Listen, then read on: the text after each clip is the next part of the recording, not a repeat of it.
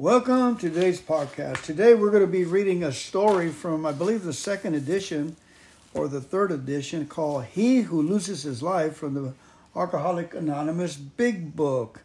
The story is called Come On, Be Happy Too.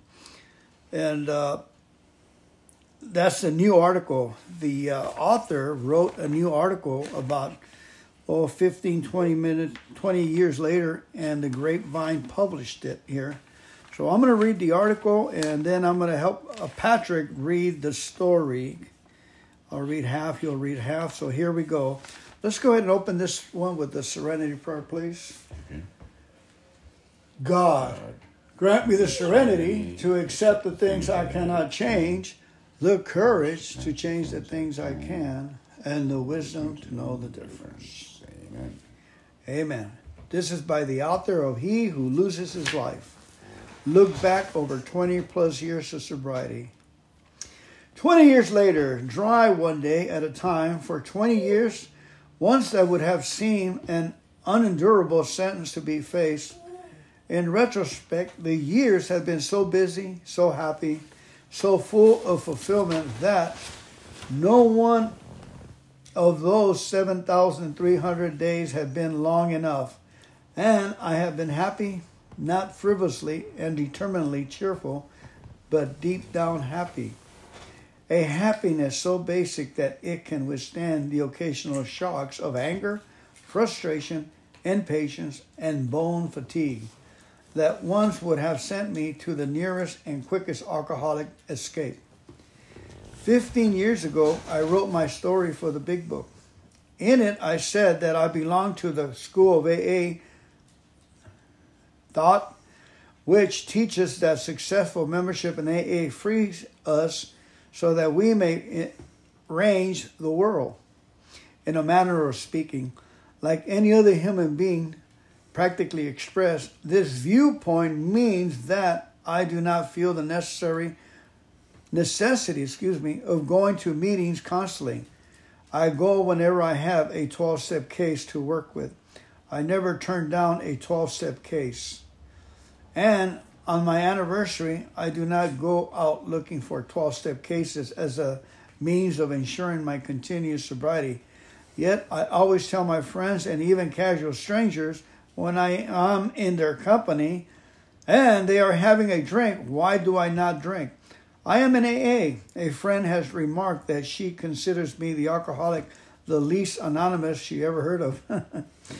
this procedure has brought me more than a, a few 12 step cases. Always it's illicit inquires and usually intense interest about the unorganized organization called AA. If there is this interest, I explain briefly my own experience before and after joining AA. Smile, accept congratulations, secretly giving thanks inside myself for the philosophy I have hooked onto, for I am hooked on AA.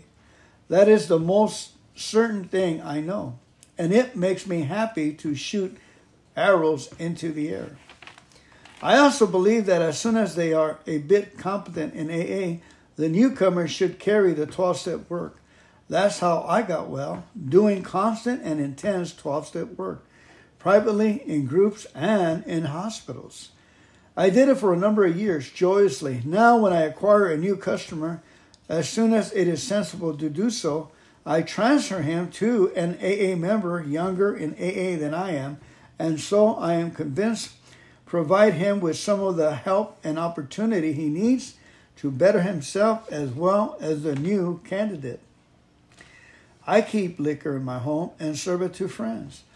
I literally do not want any, it's not deprivation for me to act as bartender for everyone excepting myself.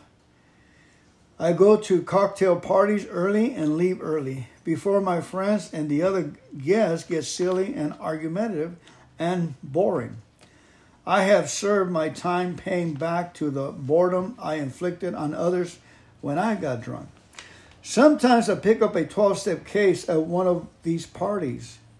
Anyone tailing me as I move around the big city where I live might think me a liar and a hypocrite for an occasional I go alone into a bar? The answer is simple. From the old bad days, I know where the sh- washrooms are, and of course, when you gotta go, you gotta go. American cities are notoriously short of this kind of convenience. The most likely place always is in a bar. My intent in writing such detail is, hopefully, to reassure the candidates for AA who hesitate about coming to that first meeting or keeping on on coming joining AA does not mean to me the taking of perpetual vows of abstinence through years that loom ahead bleakly. Of course, this is why we have the 24 hour plan. But even so, two years before I achieved sobriety in AA, a friend told me not to come near her again until I had been sober for 10 years. I yelled, I'd rather be dead than face such a terrible future. her reply did not comfort me. Keep on as you are, and you will be dead. I knew that, but I did not know that in achieving sobriety in AA, I also achieved the f- freest kind of freedom. If freedom can be qualified, I will achieve the freedom of choice. I like all hesitant candidates to know that and to accept it that they are not necessarily committing themselves to a life of bondage, however healing that bondage might be. No one would be in despair because, yeah, hey, let's take a pause. Let me take a pause and ask Patrick to continue the reading here. All right. Thank you. I'm Patrick and I'm an alcoholic in recovery.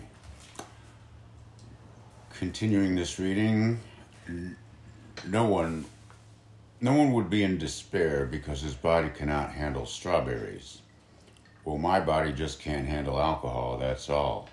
So it happens I've had my gallbladder out and can't eat grapes, but that circumstance does not make me con- contemplate suicide. The doctors assured me that my past drinking had nothing to do with the gallbladder trouble. For any possible curious readers of this essay. Now, while I go to mess meetings only occasionally, I use AA daily, hourly. I might say every waking hour of my life. I have to deal with a lot of people. Frequently, I am in the position of being able to help them in many ways. Thanks to AA, I am more tolerant and, I hope, more understanding of others. A certain form of impatience is minimized. I'm working on it. The sarcasm is replaced by, at least in intention, wit, or maybe just good humor, good nature.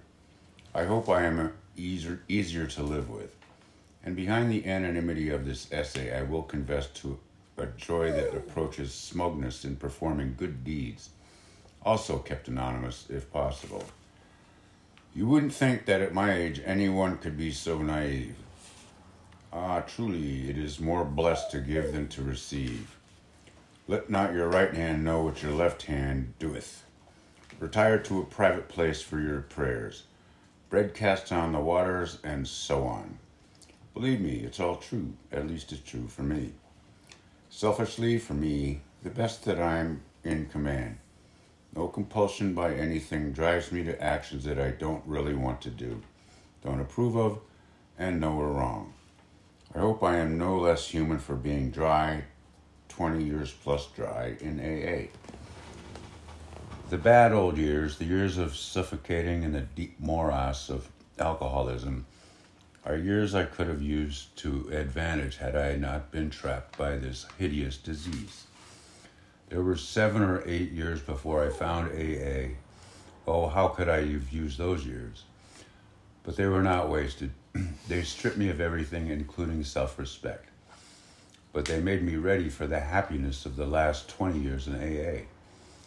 Come on, man, join us. Be happy too. All you have to do is change your life, is change your mind. And that was from EBR, Manhattan, New York. Amen. And here's the story He who loses his life out of the uh, a former big book, that a story that's been taken out. The same writer writes the original story. An ambitious playwright, he lets his brains get so far ahead of his emotions that he collapses into suicidal drinking. To learn to live, he nearly died. I remember the day when I decided to drink myself to death, quietly, without bothering anyone, because I was tired of having been a dependable, trustworthy person for about 39 years without having received what I thought was a proper reward for my virtue. that was the day, that was the decision. I know now when I crossed over the line and became an active alcoholic, perhaps a better way of saying it is that on that day, with that decision, I no longer fought drinking as an escape. Rather, I embraced it. I must in honesty admit it with a great sense of relief. I no longer had to pretend. I was giving up the struggle. Things weren't going as I thought they should. For my great enjoyment, comfort, and fame, therefore, if the universe wouldn't play my way, I wouldn't play at all. I, a man of steel with very high ideals, well brought up, an honor student of the recipients of scholarships and prizes, a boy wonder in business, I, Bob, the author of this essay, looked and saw that the universe was beneath my contempt, and that to remove myself from it was the only thing of dignity a man can do. Since perhaps suicide was a bit too drastically Actually, I was afraid. Dry martinis were chosen as a slow, pleasant, private, gradual instrument of self destruction. and it was nobody's business, nobody but mine, so I thought. Within a month, the police, the hospital authorities, several kind strangers, most of my friends, all of my close relatives, and a few adepts of rolling at rolling a drunk and removing his wristwatch and wallet had been involved. There was a time for about three months when I bought a $10 wristwatch every payday, that is, every two weeks, since it was wartime. I explained that to the somewhat startled shopkeeper that I had many friends in the service whom I was remembering with a watch, perhaps without realizing I was. On that day of decision, I didn't acknowledge that I was an alcoholic my proud southern blood would have boiled if anyone had named me such a despicable thing. No, it can be explained in a little phrase I coined and sang to myself. What happened to Bob? Bob found alcohol. and having sung that phrase, I chuckled with amusement, turning into irony, turning into self contempt, turning into self pity at the sad fate of Bob that wonderful poor little motherless boy who was so smart in school and who grew up to accept responsibility so early and so fast and who staggered under his burden without a whimper until this time came when he thought he was too good for this world and so he sought to be out of it. Poor Bob. Here we go. All right.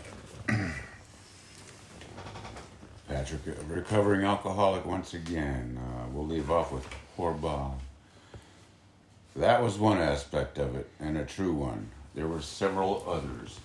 There was loneliness. There was the necessity for sticking to a job I hated, a dull, repetitive job performed in association with other men I had nothing in common with. Performed for years on end because the money was needed at home. There was the physical aspect. To be the youngest,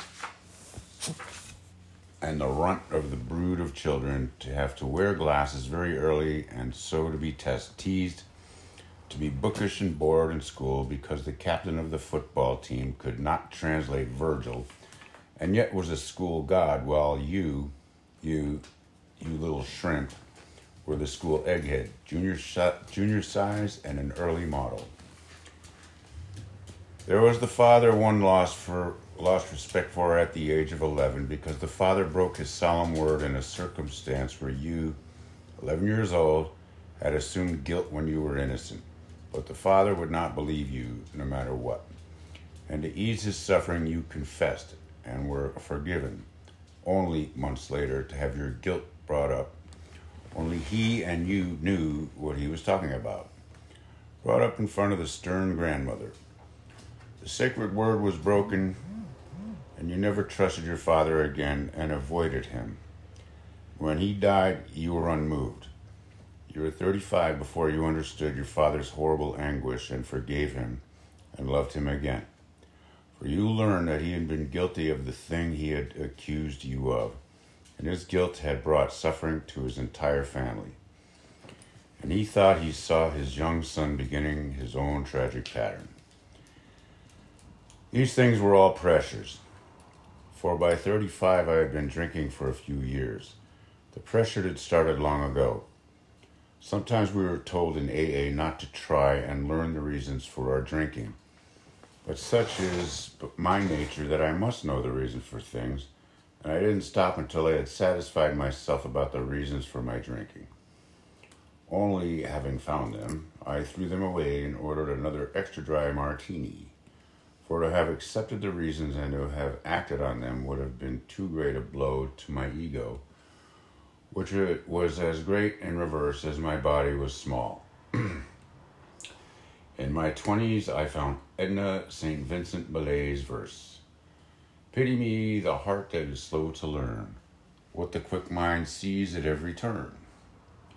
That couplet contains most of my reasons for drinking. There was the love affair, which was ridiculous. Imagine that midget being able to fall in love. And my head knew it while my heart pumped real, genuine anguish. For it hurt like hell, and since it was first love, things have never been quite the same. There was the overweening ambition to be the world's greatest author, when at 39 I had nothing of importance to say to the world. There was the economic fear which made me too timid to take any action which might improve my circumstances. There was a sense of being misunderstood, when, as a matter of fact, by my middle 20s I was quite popular although I hadn't grown much bigger physically, but the feeling was a crutch, an excuse. It was my secret garden, bluntly. It was my retreat from life, and I didn't want to give it up. For a while, for a long time, we can endure the intellects being ahead of the emotions, which is the import of Millay's couplet. But as the years go by, the stretch becomes unbearable, and the man with the grown up brain and the childish emotions vanity, self interest, false pride, jealousy, longing for social approval, to name a few, becomes a prime candidate for alcohol. To my way of thinking, that is a definition of alcoholism a state of being in which the emotions have failed to grow to the stature of the intellect. I know there are some alcoholics who seem terribly, terribly grown up but I think that they are trying to make themselves think that they are grown up, and the strain of their effort is what's causing them to drink. A sense of inadequacy, a childish vanity to be the most popular, the most sought after, the mostest of the most.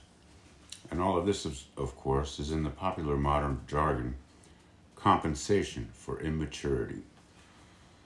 I wish I knew a shortcut to maturity but I wanted a cosmos, a universe all my own, which I had created where I reigned as chief top reigner and ruler over everyone else. Hmm. Which is only another way of saying I had to be right all the time and only God can be that. Okay, I wanted to be God. I still do. I want to be one of His children, a member of, of the human race.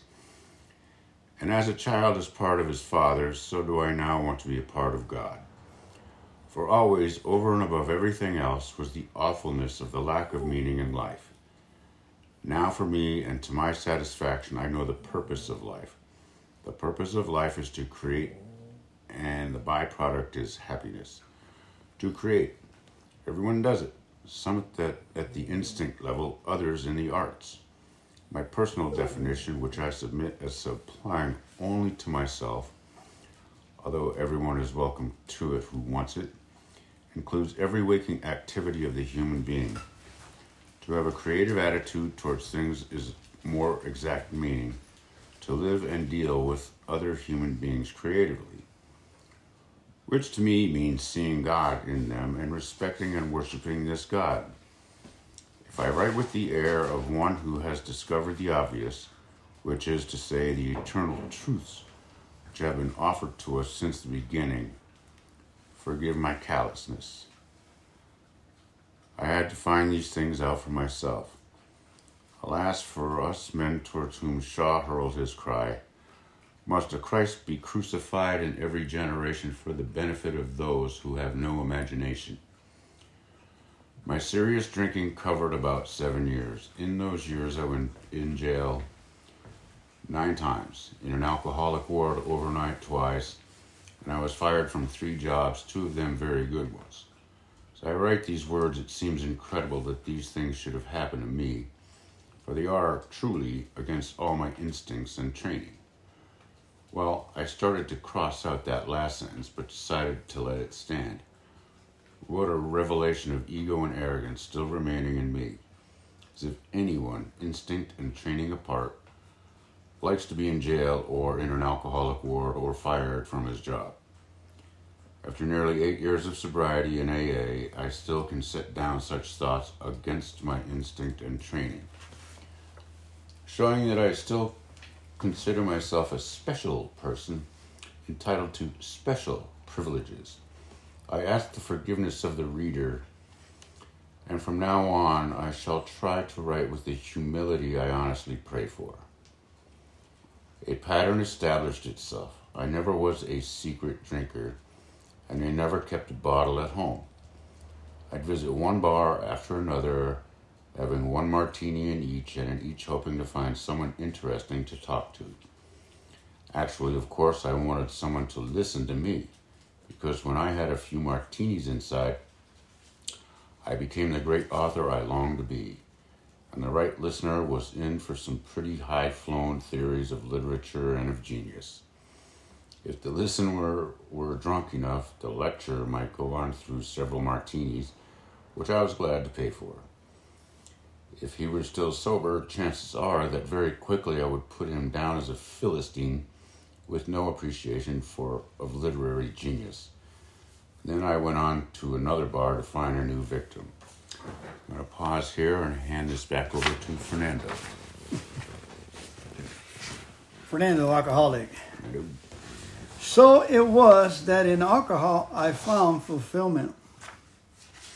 For a little while, I was the great man I wanted to be and thought myself entitled to be just by reason of being me.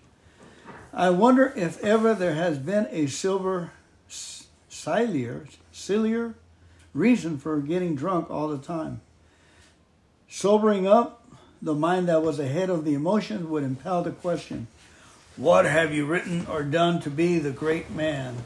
This question so insulted the emotion that clearly there was only one thing to do go and get drunk again and put that inquiring mind in its proper place, which was oblivion. Depending on the stages of drunkenness, eventually I either fought or went to sleep. Brandishing my motto, motto, which was a little man with a stick is equal to a big man. Sometimes I vary the literally literary lecture by a fight with a big man selected solely because he was big and I was little. I bear a few scars on my face from these fights, which I always lost, because the stick existed only in my mind. So did the water boy on the high school football team attempt to revenge himself on the big brother who was the star quarterback. For I was the water boy and my brother was the star quarterback, innocent of everything except the fact that he was a star quarterback. When sleep overtook me, my practice was to address and go to bed, to undress. Wherever, wherever, once this was in front of the Paramount Theater in Times Square, I was down to my short, unaware of wrongdoing before the ambulance got there and hauled me off to a hospital from which anxious friends rescued me later that night. Still, another friend and temporary host received me at four in the morning from the charge of a policeman who had found me going to bed in a garage far from the last place I could remember having been, a fashionable bar and restaurant in the theatrical theatrical district of New York, to which I had repaired after my date for that evening. A charming later, lady of the theater who had refused my company for obvious reasons. This time, whoever had robbed me had taken my glasses as well. They were gold. When the policeman released me to be stupefied, an exas- exasperated friend at four in the morning, I went to my traveling bag and groped until I found, well, let the officer speak. Ah, said the policeman, he's got another pair, thank God. Thank you, Mr. Policeman, whoever you are now. I mentioned that this friend was my temporary host. Need I add that such was the case because I had no money to provide a roof over my head? Still, I had had sufficient funds to get plastered because that, of course, was more important than paying my own way. Once or even twice, such incidents might be amusing. Repeated year on end, they are horrific, horrible, frightening, and degrading. A chronicle of tragedies which may be greater because the individual undergoing the tragedy, myself, knew what was happening and yet refused to do anything to stop it. One by one, the understanding friends dropped away. The helpful families finally said, over long distance, that there would be no more money and that I could not come home. I say, refuse to do anything to stop it.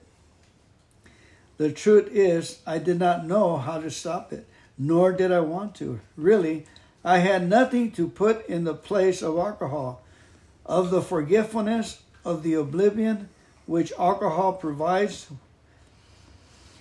Without alcohol, I would be really alone. Was I the disloyal sort who would turn his back on this, my last and truest friend?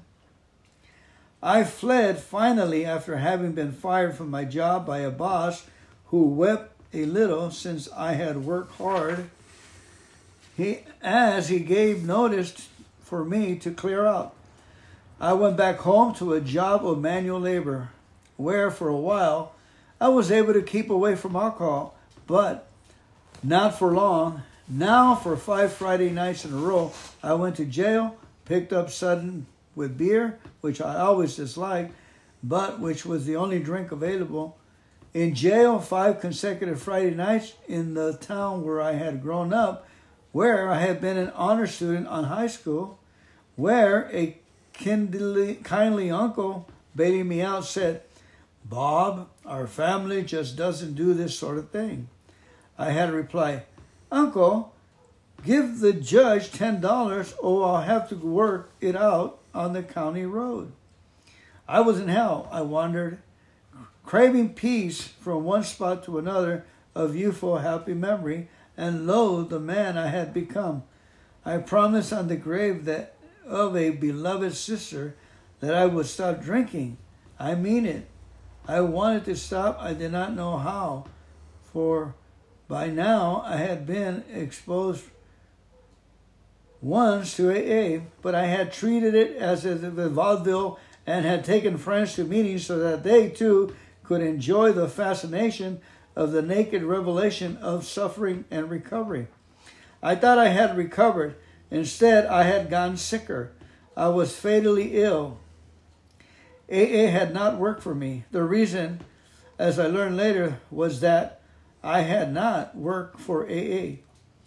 I left this hometown then after I had made a public spectacle of myself in the presence of a revered teacher whose favorite pupil I had been. I could not face the boy and youth I was in the reality of the contemptible man I had become. Back to the big city for another year of precarious living, paid for largely by one or two friends I still had not milked dry or worn to exhaustion with demands on their bounty. I worked when I could, piling, piddling jobs, I thought them. I was not capable of anything better. I stumbled agonistically past the theater where, in years gone by a greater star, had played my play. I had even borrowed money from her. Over the past, her protest, Bob, Please don't ask me to lend you any money. You're in you're the only one who hasn't. I took her money though I had to have it. I it paid for a 10 day binge which was the end of my drinking days. Thank God that those days are gone. One another. Patrick again. On another small borrowed sum, I went out into the country to the home of a doctor I had known since boyhood. We worked in five below zero weather, fixing on an old on an elm tree a, wrought iron device which modestly proclaimed that he was indeed indeed a country doctor. I had no money, well, maybe a dime, and only the clothes I stood in. Bob, he asked quietly, Do you want to live or die? He meant it. I knew he did. I do not remember much of the 10 day binge, but I remember the years of agony preceding the binge. I remembered the years I had thrown away. I had just turned 46. Maybe it was time to die. Hope had died, or so I thought. But I said humbly, I suppose I want to live. I meant it. From that instant to this, nearly eight years later, I have not had the slightest urge to drink.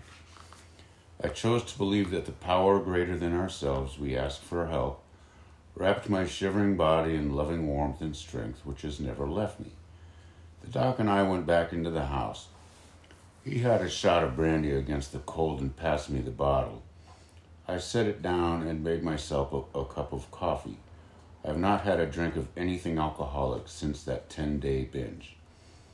Please do not think it ended so simply and so easily. Simply, yes, it did end, for I changed my mind about alcohol and it stayed changed. But for the next years, I worked hard and exultantly in AA. Mm-hmm. In the little, in the nearby little town, there was a plumber who once had tried to get an AA group going. I went over and met him, and we started the group up again. Is going strong still, these eight years later, and some of its members have been of great influence for good in statewide AA work. I myself have been lucky enough to help out. I've had the joy of seeing many a human being, down and out, learn to stand straight again and to proceed under his own power to happiness in life. I learned the true meaning of bread cast upon the waters. There were debts totaling nearly $10,000 to be paid off. They were almost paid, and the end is in sight. I've been allowed to build an entirely new career in a field I had never worked in. I've published a book covering certain aspects of this field, which has been well reviewed and which is helping other people. I've been appointed to the faculty of my old school to teach in my new field. All of my family and loved ones, all of my friends are nearer and dearer to me than ever before. And I have literally dozens of new friends who say they cannot believe that a short eight years ago I was ready, I was ready for the scrap heap. When I remark that I have been in jail nine times and in an alcoholic ward twice, they think I'm kidding or possibly dramatizing for the sake of a good yarn. But I know I'm not. I remember how horrible jails are, how dreadful a thing it is to be behind steel bars. I wish we did not have to have jails. I wish everyone could be in AA. And if everyone were there, would be no need for jails, in my opinion. For I am happy. I thought I could never be happy. A happy man is not likely to do harm to another human being. Harm is done by sick people, as I was sick and doing dreadful harm to myself and to my loved ones. For me, AA is a synthesis of all the philosophy I've ever read, all of the positive, good philosophy, all of it based on love. I've seen that there is only one law, the law of love, and there are only two sins. The first is to interfere with the growth, growth of another human being, and the second is to interfere with one's own growth. I still want to write a fine play and to get it on. I gladly do it anonymously as I have done this brief account of my struggle with alcohol merely to present certain ideas for the consideration of the reader. I don't care too much about my personal fame or glory, and I want only enough money to enable me to do the work I feel I can perhaps do best. I stood off and took a long look at, at life and the values I found in it. I saw a paradox that he who loses his life does indeed find it. The more you give, the more you get. The less you think of yourself, the more of a person you become. In AA, we can begin again no matter how late it may be. I have begun again at 54. I have had come true for me the old wish. If only I could live my life over knowing what I know now. That's what I am doing, living again knowing what I know. I hope I have been able to impart to you, the reader, at least a bit of what I know the joy of living, the irresistible power of divine love, and its healing strength, and the fact that me, as sentient beings, sentient beings, have the knowledge to choose between good and evil, and choosing good are happy. The end. Amen and amen. Thank you so much. What a reading. Uh, it's amazing how uh, the guy got rolled so many times, Fernando Alcoholic. They kept taking his watch, you know, and every two weeks he'd buy another watch, buy another watch. And um, I thought about rolling people when I waiting uh, in back of a bar at 13 years old. I found the magic elixir, and me and my buddy we waited till two in the morning till a, drunk came out of this dark alley bar. It was kind of like in around Sunset Boulevard up by Dodger Stadium. And at 13 years old, we waited and we figured, well, the guy's drunk. It's going to be easy, you know, to take his wallet. And at 13, I got a whipping.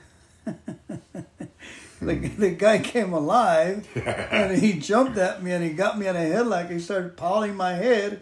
And with his other foot, he's kicking my friend and he's yelling, Help, help he's yelling help, and then I start yelling. I start yelling help, help, yeah. child endangerment, child endangerment. I was finally able to get out of there, and I'll never do that again. You know, I, I went to go work to buy my own booze, and or take cans in. About time. I rolled a guy in Skid Row, me and another guy, and it's just I still think about it, and uh, I hope to God he's okay. It was just one of those things. The drink, the desire to drink overtook uh, everything. Anything decent inside of me said, whatever he's got, I need. Not that I wanted it, I just needed a drink.